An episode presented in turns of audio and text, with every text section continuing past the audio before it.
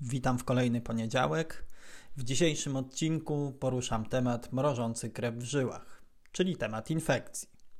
Nie od dzisiaj wiadomo, że jest to jedna z tych sytuacji, których niewątpliwie chcielibyśmy uniknąć, a o sposobach radzenia sobie z nią można by pisać już książki, a być może nawet i bajki.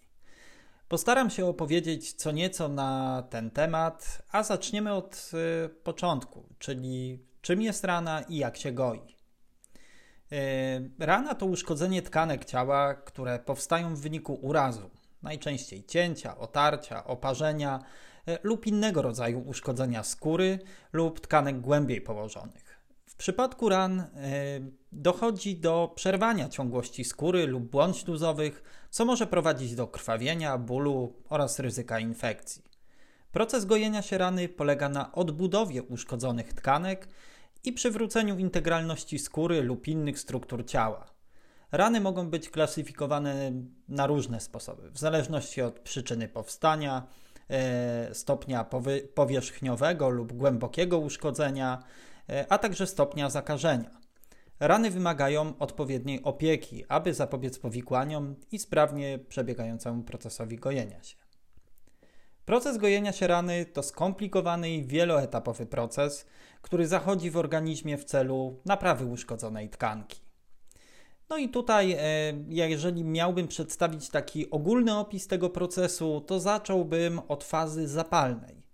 E, czyli po wystąpieniu urazu organizm reaguje na niego poprzez aktywację procesów zapalnych. W miejscu rany dochodzi do skurczenia naczyń krwionośnych, aby zminimalizować utratę krwi. Następnie następuje migracja białych krwinek, i głównie są to neutrofile i makrofagi, e, do obszaru uszkodzenia w celu zwalczania infekcji i usuwania martwych lub uszkodzonych komórek. Następna faza to faza proliferacyjna. W tej fazie e, komórki tkanki łącznej, zwane fibroblastami, zaczynają intensywnie namnażać się i wytwarzać kolagen, e, czyli główny składnik tkanki łącznej. W miarę wzrostu kolagenu tworzy się struktura podporowa dla nowej tkanki, a naczynia krwionośne rosną, dostarczając składniki odżywcze i tlen do obszaru rany. Ponadto komórki nabłonkowe migrują z brzegów rany, aby pokryć go nową warstwą nabłonka. Następnie następuje faza, która nazywa się remodelowaniem, i w tej fazie tkanka bliznowata ulega dalszej przebudowie i wzmacnianiu. Nadmiar komórek fibroblastycznych jest usuwany, a włókna kolagenowe ulegają uporządkowaniu, co prowadzi do zwiększenia wytrzymałości mechanicznej nowej tkanki.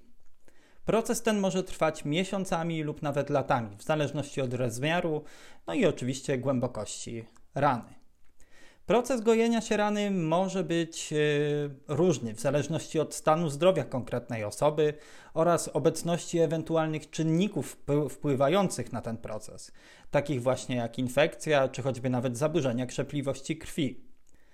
Rany mogą być klasyfikowane na kilka różnych sposobów, w zależności od różnych czynników, takich jak przyczyna powstania, charakter uszkodzenia, głębokość penetracji oraz stopień zakażenia. E, no i tu mamy takich e, kilka głównych rodzajów ran, czyli zadrapania i otarcia, czyli te powierzchowne uszkodzenia skóry, które powstają w wyniku jakiegoś tarcia lub niewielkiego urazu. Nie obejmują one zazwyczaj głębszych warstw skóry i nie krwawią zbyt obficie. Cięcia. Rany powstałe w wyniku ostrego narzędzia, które przecina skórę, takie jak na przykład nóż e, czy też jakiś kawałek szkła. Charakteryzują się zazwyczaj czystymi, regularnymi krawędziami i mogą znacznie krwawić, no, oczywiście w zależności od głębokości cięcia. Rany kłute powstają, gdy ostry przedmiot przenika przez skórę, tworząc w niej otwór. Mogą być głębokie i mogą powodować uszkodzenia wewnętrznych struktur ciała. Oparzenia. Uszkodzenia skóry i tkanek spowodowane właściwie przez ciepło, czy też jakieś substancje chemiczne, promieniowanie, e, czy też inne czynniki. Mogą być powierzchowne lub dotyczyć głębszych warstw skóry i tkanki podskórnej. Rany tłuczone Wynikają z uderzenia lub zgniecenia tkanek e, bez widocznych zewnętrznych uszkodzeń skóry, ale mogą prowadzić do wewnętrznego krwawienia, no i także uszkodzenia tkanek. Rany postrzałowe powstają w wyniku obrażeń postrzałowych, gdy obiekt, to na przykład taki jak kula, przenika przez ciało, powodując uszkodzenia tkanek na swojej drodze. Rany mogą być klasyfikowane według stopnia zakażenia, co ma istotne znaczenie, no właściwie dla procesu gojenia. No i tutaj mamy takie podstawowe kwalifikacje tych ran, czyli rany czyste. Mm, są to takie rany, które powstały w warunkach kontrolowanych, czyli na przykład podczas e, planowej operacji chirurgicznej, E, w tym przypadku ryzyko zakażenia jest e, minimalne, ponieważ skóra pacjenta jest w stanie nienaruszonym i nie występuje infekcja w miejscu rany. Rany zanieczyszczone, czyli te, które powstają w wyniku kontaktu z zanieczyszczonymi substancjami, e, takimi jak ziemia, jakieś, nie wiem, śmieci lub wydzieliny z ciała. W takich ranach ryzyko zakażenia jest oczywiście wyższe, ale nadal możliwe do kontrolowania za pomocą odpowiedniej e, opieki czy też e, antybiotykoterapii.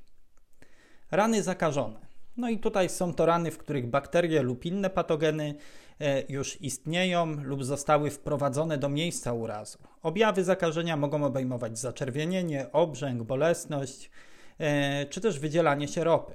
Konieczne jest tutaj już leczenie antybiotykami i stosowanie odpowiednich metod opieki. Rany zgorzelinowe. One już stanowią poważne zagrożenie dla zdrowia, gdy tkanki obumarłe lub uszkodzone zostają zainfekowane przez bakterie beztlenowe, co prowadzi do powstania zgorzeliny. No i wymagają one natychmiastowej interwencji chirurgicznej e, i antybiotykoterapii. Infekcja.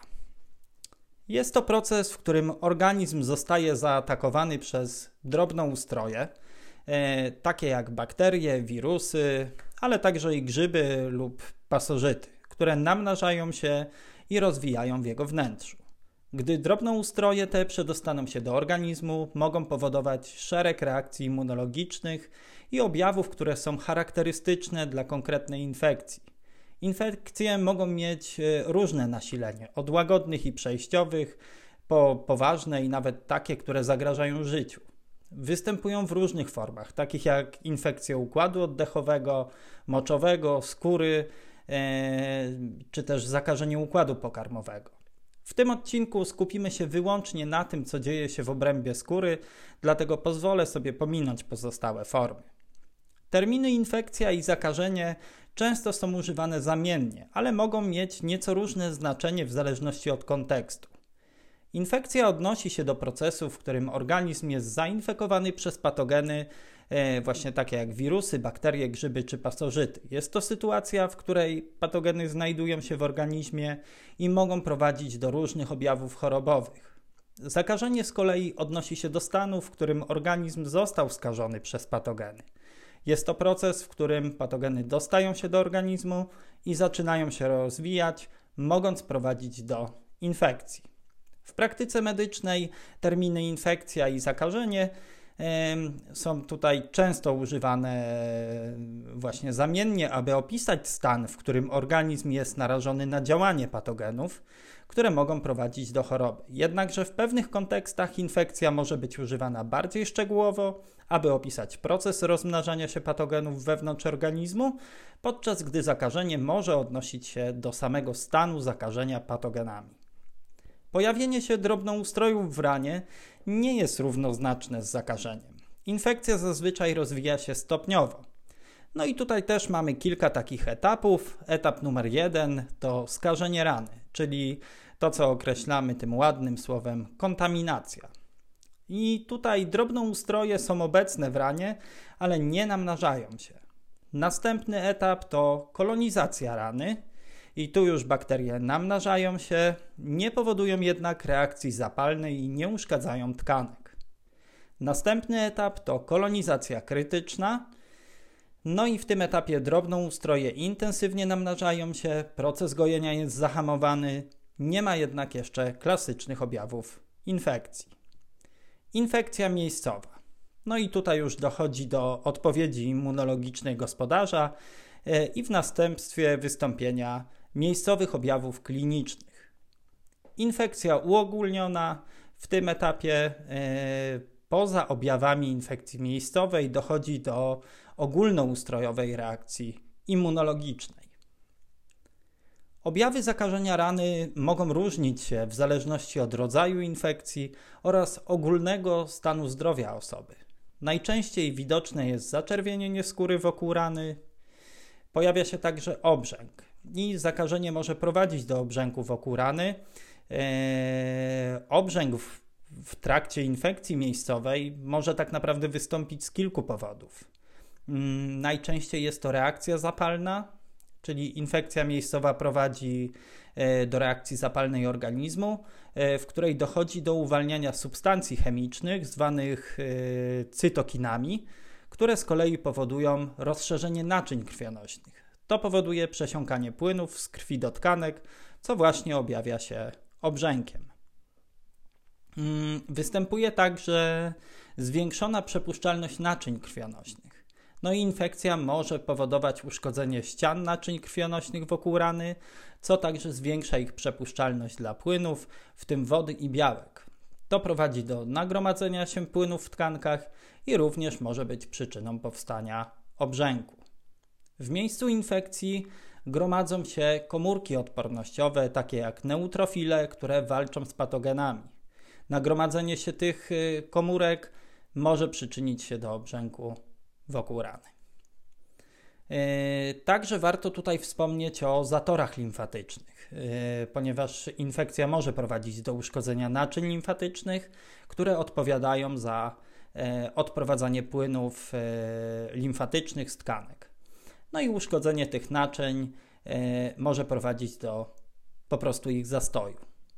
Ogólnie rzecz biorąc, Obrzęk wokół rany w trakcie infekcji miejscowej e, jest wynikiem złożonych procesów zapalnych i patologicznych zmian w tkankach, które występują w odpowiedzi na obecność infekcji. Wracając do innych objawów, e, można tutaj wspomnieć o tym, że klient może odczuwać ból wokół rany, e, który oczywiście może być pulsujący, kłujący lub piegący. W przypadkach poważniejszych zakażeń może wystąpić także gorączka. No i też bardzo często zwraca się uwagę na wysięg z rany. Tutaj najczęściej e, pojawia nam się ropa, e, czyli substancja bogata w martwe komórki, fragmenty tkanek, neutrofile, makrofagi oraz bakterie. Jest to efekt procesu, który nazywamy fagocytozą, e, w którym komórki układu odpornościowego trawią i degradują patogeny oraz martwe komórki w zakażonej ranie. Ropa może mieć charakterystyczny zapach, oczywiście ten zapach zazwyczaj jest nieprzyjemny i może mieć różne kolory w zależności od rodzaju i ilości obecnych drobnoustrojów oraz substancji odpornościowych. Dominującym kolorem ropy jest zazwyczaj żółty, ale może być również i zielony, szary, co zależy od rodzaju bakterii obecnych w ranie oraz od długości trwania zakażenia. Jeśli zakażenie się pogłębia, e, zaczerwienienie i ból mogą się zwiększać. Kiedy dochodzi do infekcji, również węzły chłonne mogą się powiększać, co jest wynikiem reakcji obronnej organizmu. Zakażenie może prowadzić do powstania owrzodzeń wokół rany oraz może doprowadzić do ponownego krwawienia. Warto zauważyć, że nie wszystkie rany będą miały dokładnie wszystkie te, te objawy a niektóre z nich mogą pojawiać się tylko w przypadku poważniejszych lub zaawansowanych infekcji. No i teraz warto wspomnieć, co do niej doprowadza. W sytuacjach kryzysowych zawsze jest tak, że szuka się winnego.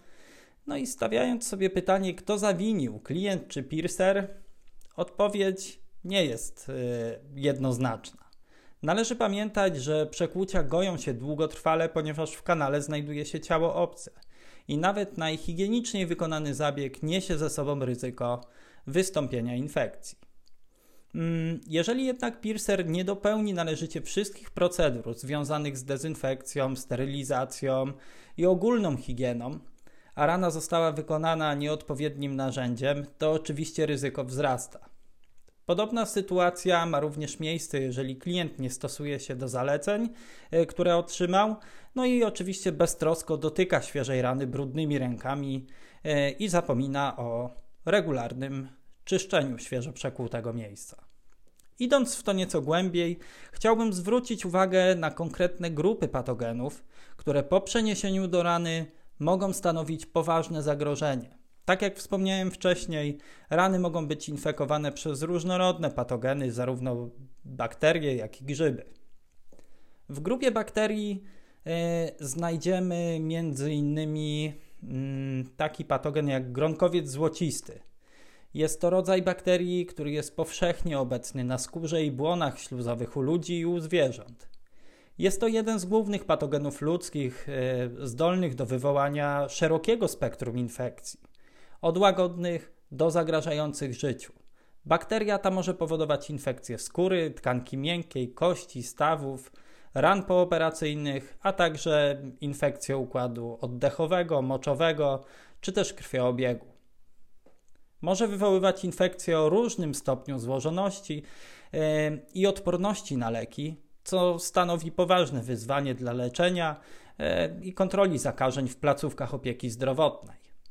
Numer dwa to paciorkowiec, e, bakteria często związana z infekcjami skóry i tkanek miękkich, może znacząco wpływać e, również na proces gojenia. Infekcja ran e, spowodowana przez te bakterie może prowadzić do opóźnienia gojenia się, no i oczywiście dodatkowych powikłań. Paciorkowiec wywołuje stan zapalny wokół rany, co może prowadzić do powstania ropnia, a także zwiększonego wysięku tkankowego. W przypadku ciężkich e, infekcji bakterie te mogą produkować także toksyny, które prowadzą do uszkodzenia tkanek, no i powstania martwicy. Ponadto infekcje wywołane przez paciorkowce mogą być trudne do leczenia z uwagi na ich odporność na niektóre antybiotyki. Pałeczka ropy błękitnej. E, no, pałeczka ropy błękitnej jest jednym z głównych patogenów y, związanych z infekcjami ran w środowiskach szpitalnych i opieki zdrowotnej. Infekcje wywołane przez pałeczkę ropy błękitnej mogą prowadzić do opóźnienia gojenia się ran, zwłaszcza gdy bakterie te tworzą biofilm na powierzchni rany. Pałeczka ropy błękitnej jest również znana z wywołania infekcji odpornych na leczenie ze względu na swoją zdolność do tworzenia odporności na wiele rodzajów antybiotyków. Ponadto bakteria ta może produkować toksyny, które uszkadzają tkanki i hamują procesy regeneracji. Skuteczne leczenie infekcji ran spowodowanych przez pałeczkę ropy błękitnej wymaga często zastosowania antybiotyków o szerokim spektrum działania oraz metod eliminacji biofilmu. No i oczywiście tutaj e, jest także kilka grzybów, które e, mogą doprowadzić e, do infekcji. Zwłaszcza w przypadku osób, które długotrwale stosują antybiotyki, u osób z cukrzycą, no i także u osób z osłabionym układem odpornościowym. Jakie mogą być konsekwencje nieleczonej infekcji? A więc nieleczona lub źle leczona infekcja miejscowa może prowadzić do rozprzestrzenienia się na sąsiednie tkanki, lub narządy, powodując pogorszenie stanu zdrowia, no i oczywiście, co za tym idzie, trudności w leczeniu. Jeśli infekcja dalej się rozwija i przenosi do krwiobiegu, może spowodować sepsę, co jest stanem zagrożenia życia i wymaga no, natychmiastowej interwencji medycznej. Infekcja może prowadzić do powstania ropni w tkankach lub narządach, co będzie wymagało drenażu i leczenia antybiotykami. Powtarzające się lub przewlekłe infekcje mogą prowadzić do trwałych uszkodzeń tkanki, co może wpłynąć na funkcjonowanie danego obszaru ciała. Infekcja miejscowa y, może zwiększyć ryzyko wystąpienia zakażenia ogólnoustrojowego. No i też no, nieleczone infekcje mogą prowadzić do przewlekłych bólów i dyskomfortu, który może znacząco wpływać no, na jakość życia klienta. W przypadku poważnych lub przewlekłych infekcji może być konieczne przeprowadzenie zabiegu chirurgicznego w celu usunięcia zainfekowanych tkanek lub właśnie drenażu ropni. No i tak już na koniec yy, warto wspomnieć, jak się jej pozbyć. No i w tym punkcie niestety Was rozczaruję i nie podam listy środków, które świetnie radzą sobie z infekcją. Zabrzmiałoby to mało wiarygodnie, bo nie jestem ani lekarzem, ani nawet farmaceutą, ale znalazłem wiele sposobów na radzenie sobie z infekcją e, w internecie. No i przed nagraniem tego podcastu sprawdziłem, jakie porady znajdziemy na grupach internetowych. No i tu mamy kilka rozwiązań. Wybrałem jakieś randomowe zdjęcie z infekcją. Komentarzy było prawie 90. Komentarz numer jeden to wyciśnięcie ropy i wymiana kolczyka na dłuższy. No, oczywiście przez piercera. Myślę, że ten pomysł na pewno nie rozwiąże problemu.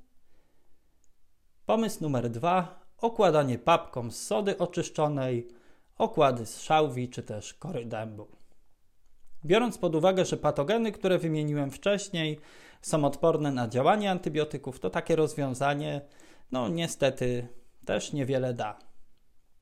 No i tutaj yy, komentarz, który pojawia się najczęściej przy każdym problemie, który jest omawiany, konieczność zmiany piercera. Porada totalnie z dupy, która na pewno nie pozwoli zwalczyć infekcji. Wspomniano także mikrodacyn. No jest to środek, który ma dość duże spektrum działania, ale jednak może okazać się niewystarczający. No i tutaj przykład, który też sobie zapisałem. Mm, porada, porada brzmiała: Pod żadnym pozorem nie zgadzaj się na wyjęcie kolczyka. Jako uzasadnienie autorka napisała, i tu uwaga, cytuję: Wyjęcie powoduje zarośnięcie stanu zapalnego. Cokolwiek to znaczy. E, szczerze mówiąc, ocenę sytuacji zostawiłbym tylko i wyłącznie lekarzowi, ponieważ istnieje również prawdopodobieństwo, że sam kolczyk może być głównym elementem nadkażającym ranę i może utrudnić leczenie. Nie musi to oznaczać, że lekarz jest hejterem i nienawidzi piercingu. E, bardzo często pojawiało się też zdanie: Ja miałem, miałam tak samo i. To, że objawy wyglądają podobnie, nie oznacza, że do infekcji doprowadziły te same patogeny. Każdy taki przypadek powinien być rozpatrywany indywidualnie przez odpowiednio wykwalifikowaną osobę, która zaleci nam skuteczniejsze rozwiązanie niż napary ziołowe. Grupy internetowe to chyba najgorsze źródło informacji w takich przypadkach, a osoby piszące powyższe porady nie zdają sobie sprawy z konsekwencji. Pojawiły się również i takie komentarze, które sugerowały konieczność kontaktu z lekarzem, co oczywiście moim zdaniem jest najlepszym rozwiązaniem. Stosowanie płynów antyseptycznych może mieć oczywiście charakter doraźny, ale w przypadku, kiedy infekcja postępuje, niezbędna jest także konsultacja ze specjalistą w celu uniknięcia dodatkowych komplikacji. Na pewno bardzo pomocne podczas leczenia infekcji będą dwa badania. Pierwsze z nich to posiew. No i jest to procedura laboratoryjna, podczas której próbka tkanki lub płynu, yy, płynu jest pobrana z, z zakażonego obszaru, czyli przykład z rany, jest umieszczana na pożywce bakteryjnej. Następnie pożywka jest inkubowana, a bakterie mogą się rozmnażać. Po pewnym czasie, na podstawie wzrostu bakterii, możliwe jest zidentyfikowanie patogenu, czyli bakterii powodującej infekcję. E, drugie badanie to antybiogram. Jest to badanie laboratoryjne, które ma na celu określenie wrażliwości określonego drobnoustroju e, na różne antybiotyki. Jest to kluczowe narzędzie w leczeniu infekcji bakteryjnych, ponieważ umożliwia lekarzom dobór odpowiedniego antybiotyku, który będzie skuteczny w zwalczeniu konkretnej infekcji. Proces ten polega na zbieraniu próbek bakterii z miejsca zakażenia i testowaniu ich e, reakcji na różne antybiotyki w celu określenia, które z nich są najskuteczniejsze w eliminacji danych bakterii. Wyniki antybiogramu pomagają lekarzowi w przepisaniu leczenia, które będzie najbardziej skuteczne i ograniczy ryzyko wystąpienia odporności bakterii na właśnie antybiotyki. Antybiogram może być wykonany w specjalistycznych laboratoriach mikrobiologicznych, e, które posiadają odpowiednie wyposażenie i doświadczenie w przeprowadzaniu tego rodzaju testów. Próbki bakteryjne zbierane są właśnie z miejsca zakażenia. E, czyli z rany, i następnie wysyłane do takiego laboratorium w celu przeprowadzenia testu e, wrażliwości na antybiotyki. Wyniki antybiogramów pomagają lekarzowi e, tutaj właśnie później dobrać to odpowiednie leczenie. Mm, na podstawie tych badań można sprawnie poradzić sobie z infekcją. Niestety w warunkach studia piercingu no nie jesteśmy w stanie tego zrobić. Pamiętajmy, że Piercer zwykle nie jest lekarzem i jego uprawnienia są ograniczone w kontekście rozwiązywania takich problemów, a wysyłanie klienta do lekarza no nie jest powodem do wstydu. Przeciąganie takiego stanu jak infekcja może być groźne w skutkach i może pozostawić po sobie trwałe ślady. Ja jak zwykle zachęcam do dokonywania mądrych wyborów, szczególnie jeżeli w grę wchodzi zdrowie naszych klientów. Dzięki za uwagę i do usłyszenia za tydzień.